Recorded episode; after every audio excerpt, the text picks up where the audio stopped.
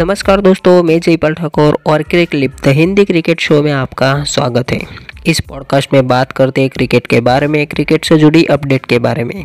यदि आप क्रिकेट के हार्ड कोर क्रिकेट फ़ैन है तो यह पॉडकास्ट आपके लिए है। सो so गाइस आज के बारे में बात करने वाले इंडिया वर्सेस इंग्लैंड के बीच होने वाले टेस्ट के बारे में।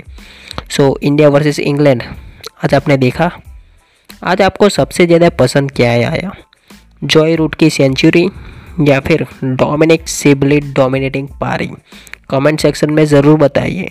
और आइए आज के इस एपिसोड में बात करते हैं इंडिया वर्सेस इंग्लैंड के बीच पहले टेस्ट के कुछ टी के टेक अवे के बारे में।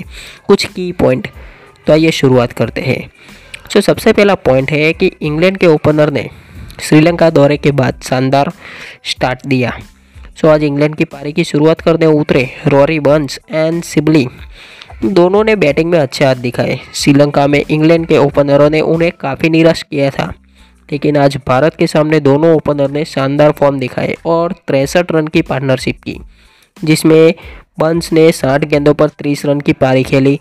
सिबली के साथ ही बंस तो चले गए, लेकिन सिबली अभी भी क्रीज पर खड़े थे।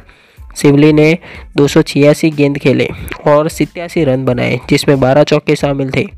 वैसे देखा जाए तो सिबली भारत में अपनी पहली बार टेस्ट मैच खेल रहे थे। भारत में पहला डेब्यू कर रहे थे। लेकिन आज उनकी बल्लेबाजी में वो कॉन्फिडेंस झलक रहा था।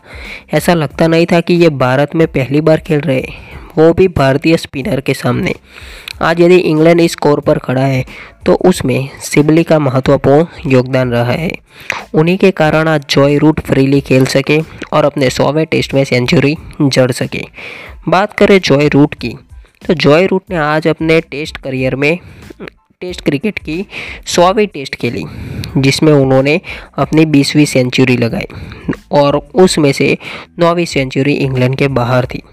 तिरसठ पर दो विकेट गिर जाने के बाद लगता था आज भारतीय गेंदबाज फिर से इंग्लैंड को बैकफुट पर ले जाएँगे, लेकिन जॉय रूट ने अपने शानदार खेल के बदौलत इंग्लैंड को अच्छे स्कोर पर खड़ा कर दिया। चलिए अब आखिर में जाते जाते बात करते हैं भारतीय बॉलर की। पर्सनली याद मुझे भारतीय गेंदबाजों ने मैं काफ़ी निराश किया। ऑस्ट्रेलिया में जिस तरह से उन्होंने प्रदर्शन किया था, मुझे लगता था, उम्मीद थी कि भारतीय गेंदबाज अच्छा परफॉर्मेंस देगा स्पेशली इंडियन स्पिनर्स लेकिन वैसा हुआ नहीं। चले, कोई बात नहीं, यह भी एक खेल का हिस्सा है। आज उनका दिन है, कल हमारा होगा। और उम्मीद करता हूँ कि दूसरे दिन भारतीय गेंदबाजी यूनिट का अच्छा परफॉर्मेंस देखने को मिलेगा। इसी के साथ आज के इस एपिसोड में इतना ही।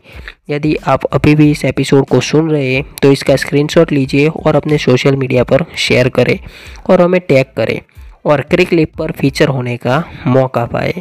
सो गाइस जल्दी से जल्दी शेयर करें एंड हमें टैग करना मत भूलिए। मिलते हैं अगले एपिसोड में। तब तक आप इंडिया वर्सेस इंग्लैंड के बीच टेस्ट मैच को देखते रहे।